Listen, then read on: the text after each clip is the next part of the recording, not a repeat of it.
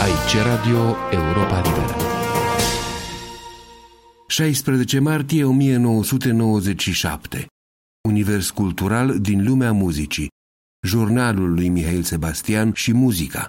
Partea a cincea și ultima a serialului consacrat muzicii, așa cum a fost ea reflectată în jurnalul scriitorului Mihail Sebastian, publicat la editura Humanitas în 1996.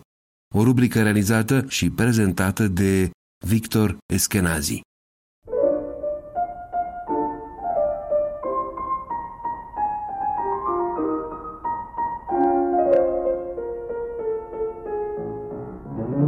Din nou,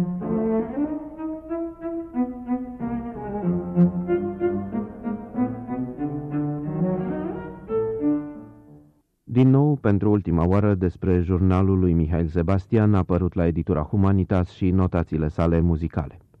După decizia sfârșietoare de a asculta concertul dat în octombrie 1941 la Ateneu de pianistul Walter Gieseking, unde bucuria muzicii fusese umbrită fiecare secundă, scria Sebastian, de obsesiile cu care venisem acolo, ciclul vieții, sub presiunea războiului și a persecuțiilor antisemite din țară se perpetua fără speranță.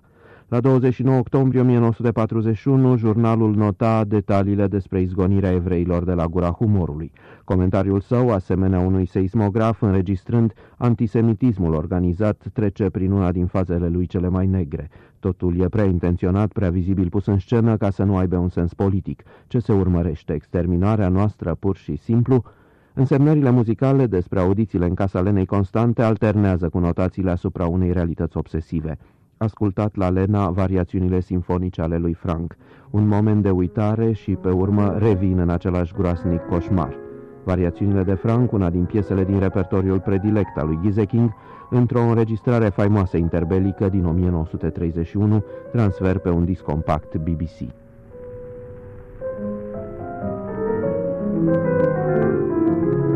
Câteva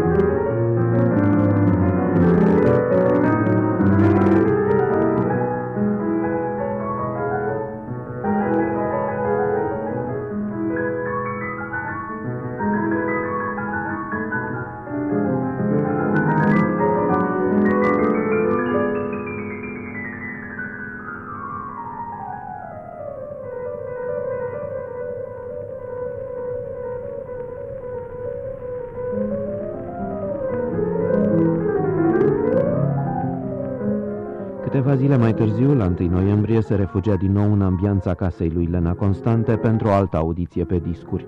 Două ore de muzică, m-a lăsat să aleg singur programul. Patru preludii pentru pian de Debussy, quartetul de Ravel, quartetul de Debussy. N-am vorbit nici despre război, nici despre deportarea evreilor. Noiembrie 1941, o lună de iarnă grea, troiene de zăpadă, viscol și alte ore de muzică la Lena, de data aceasta cu mult Bach, mult Vivaldi. Cei apropiați, la fel ca și posibilele refugii, erau puține. Odaia lui Pipidi, de exemplu, a lui Dionisie Pipidi, istoricul antichității, un fel de insulă în care mi-ar fi plăcut să trăiesc, nota Sebastian. În casa viitorului politolog Iță Ionescu asculta din nou la 25 noiembrie multă muzică, din nou Bach și Vivaldi, un coarte de Beethoven, valsul de Ravel, Wagner, moartea Isoldei. M-am întors acasă după unu noaptea, prima oară după atâtea luni. Mingea liniștit, tot orașul era alb și calm. Un calm efemer, cum arată însemnările ulterioare. La 1 decembrie se confiscă schiurile de la evrei, iar în ajun de Crăciun sunt bătrân, trist, veștejit, apatic, pierdut. Războiul e, în anumit sens, stupefiant. Începea anul 1942, cel în care Wilhelm Furtwängler avea să conducă moartea Izoldei, tocmai evocată, într-un concert pentru el excepțional în afara Germaniei, la Stockholm, și păstrat ca prim minune în arhivele radioului suedez. Ascultați-l după plăcile originale pe un disc compact al companiei suedeze BIS, apărut în 1989, cu ocazia aniversării de 75 de ani a filarmonicii din Stockholm.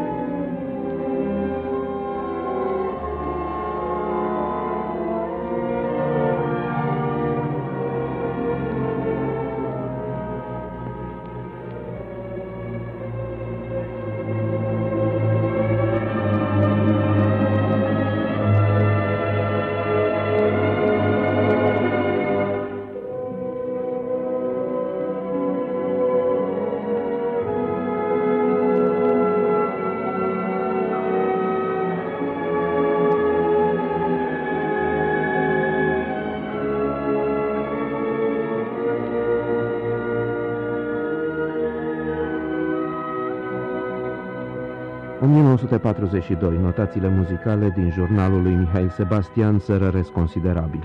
Pentru mine, scria el, războiul suspendă totul, aștept pacea ca pe un tren. Sau, în altă parte, viața e undeva alături de mine, în afară de mine.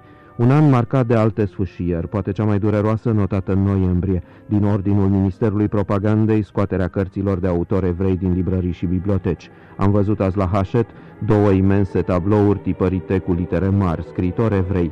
Sunt, desigur, și eu acolo afișat ca un delicvent, ca un criminal. Numele părinților, data și anul nașterii, lista cărților. Lipseau doar semnalmentele și din nou nevoia și ea obsedantă de muzică, în ciuda mizeriei, în ciuda singurietății. Cumpărat cu 1500 de lei, câștigat serile trecute la poker, însemnare de la 4 aprilie 1942, un quartet milanez de Mozart și al treilea concert brandeburghez de Bach, ca să-mi fac și eu o bucurie în dimineața asta de primăvară și o alta vineri 25 decembrie. Prima zi de Crăciun, acasă toată ziua, nimeni nu mă cheamă și nu caut pe nimeni. Singurătatea mea e mereu mai mare. Din cei 3500 de lei pe care îi mai aveam ieri, cu 2000 am cumpărat un concert de Bach. Inconștiență? Nu, simțeam și eu nevoia să cumpăr ceva în orașul ăsta care ieri părea invadat de oameni fericiți alergând după târguieli. Concertul în re minor pentru pian și orchestră e de o gravitate și în același timp de o strălucire minunată. L-am ascultat aseară de două ori, astăzi de trei ori. Andantele începe și se sfârșește cu o frază de o intensitate wagneriană.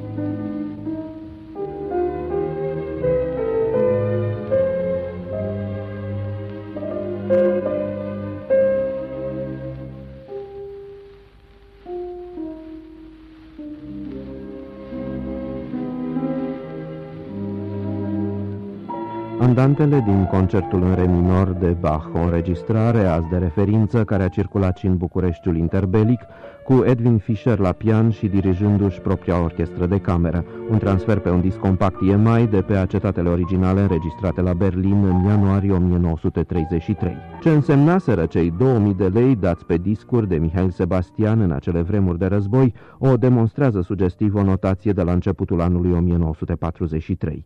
14.000 de lei taxa de zăpadă pentru mine și Benu. Până la 23 februarie am deplătit alți 40.000 de lei taxe militare, iar în martie teribila problema chiriei. De unde, cu ce, cum, nici nu îndrăznesc să mă gândesc.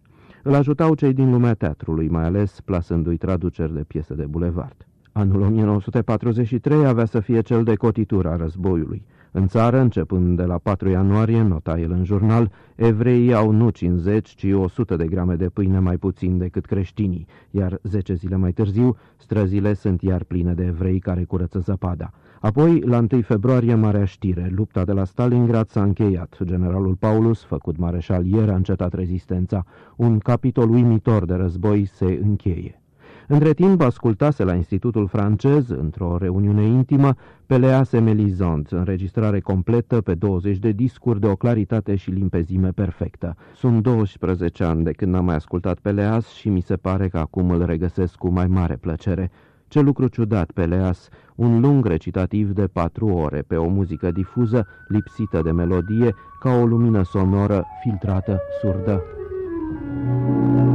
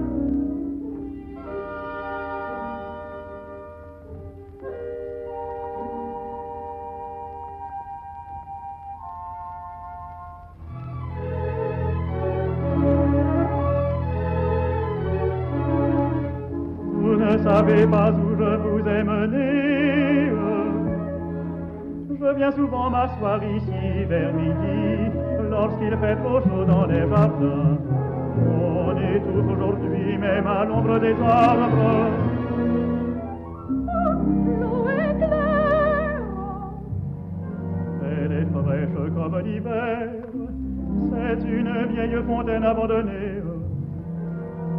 Il paraît que c'était une fontaine miraculeuse. Elle ouvrait les yeux des aveugles. On l'appelle encore la fontaine des aveugles. elle n'ouvre plus les yeux des aveugles. Capodopera lui Debussy, Peleas și Melisande, istorie stranie și tragică de dragoste, după o piesă de Metterling, este considerată azi un moment de răscruce în istoria operei.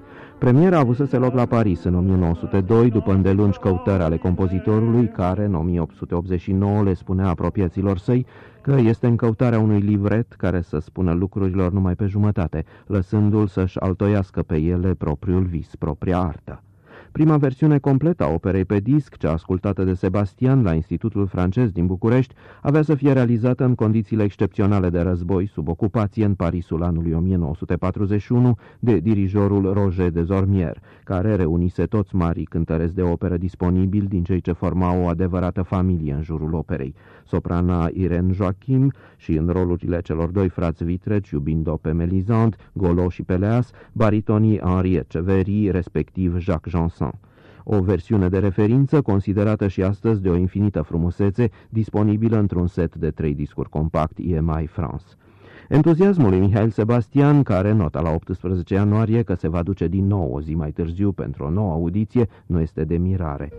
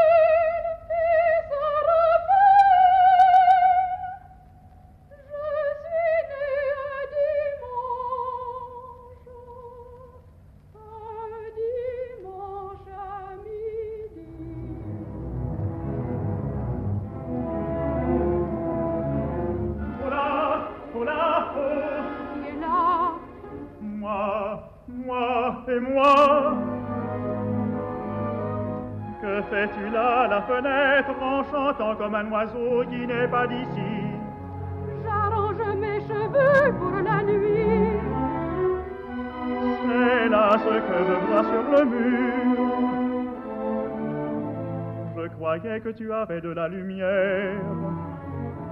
J'ai ouvert În 1943, Institutul francez din București era cumva o mică oază de libertate și cultură alternativă. Întâmplător, însemnările lui Sebastian se întretaie cu celele prietenului său, Jean Mouton, devenit directorul institutului, păstrate în jurnalul din România, publicat pentru prima oară în 1978 la Lausanne la editura Lajdom.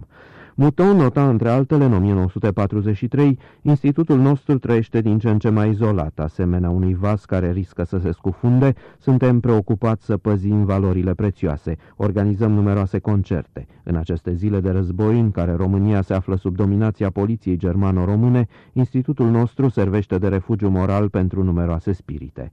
Între ele, alături de George Enescu, din Ulipat, Emanuel Ciomac, Mihail Sebastian făcea o figură aparte. Jean Mouton era el însuși un mare admirator al operei lui Debussy, a cărei înregistrare de război, scria el la 22 mai 1943, cu prilejul unei alte audiții, a fost hrana noastră în cursul iernii trecute. Era și hrană spirituală pentru Sebastian, trăind între multe stări, scria el în aprilie, de vagă neliniște, temeri, presimțiri, îndoieli, în condițiile în care, nota la 27 mai, trăim fiecare în singurătatea noastră ca în niște celule de sticlă iar pe prim plan rămânea războiul. Războiul, medita Sebastian, e o cumulare lentă de fapte, unele mai mărunte, altele mai senzaționale, care toate se topesc în complexul întregii drame. Uneori, când se dă o lovitură, avem o clipă de uimire și atunci, năuciți sau entuziaști, avem impresia că totul se poate sfârși brusc ca prin miracol, într-un mare triumf sau într-un mare dezastru, dar pe urmă totul se atenuează, descrește, devine indiferent și reintrăm în vechea, înceata succesiunea zilelor.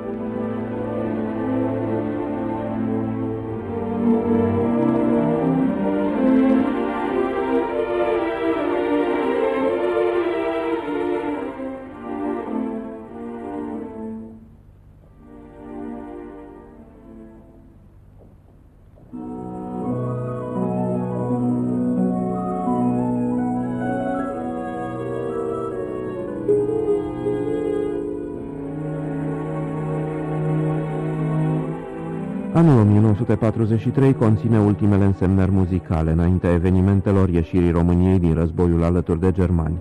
În octombrie avea să-l asculte încă o dată pe Walter Gieseking. În noiembrie se entuziasma la un spectacol cu nunta lui Figaro de Mozart, în ciuda faptului că fusese mizerabil interpretată. Am ascultat-o totuși cu nesfârșită plăcere. Ce bogăție, câtă tinerețe, ce fericită ușurință, observa el la 17 noiembrie. Zeci de motive și idei muzicale care ar fi putut fiecare deveni un pretext de concert, de sinfonie, de quatuor, zeci de teme aruncate cu nepăsare, cu generozitate tresărire entuziastă de moment pe fundalul însemnărilor despre război. Berlinul într-o serie de bombardamente grave, dar războiul mereu același lung, cenușiu, apăsător și întrebarea noastră e aceeași, când se va termina? Războiul trece prin mine, prin toată viața mea, prin tot ce iubesc sau cred sau încerc să sper, nota el la 11 decembrie 1943, pentru a încheia anul cu constatarea amară Orice bilanț personal se pierde în umbra războiului. Întâi, teribila lui prezență. Pe urmă, abia, undeva, departe, uitați de noi înșine, suntem noi, cu viața noastră diminuată, ștearsă, letargică, așteptând trezirea din somn, învierea. Cu puțin timp înainte ascultase cu încântare încă o dată concertul de pian cel mai iubit de Mozart în mi bemol major, Genom. Este o bucurie infinită în mișcările repezi, dar ce tristețe, ce melancolie, ce sfâșiere în Andantino.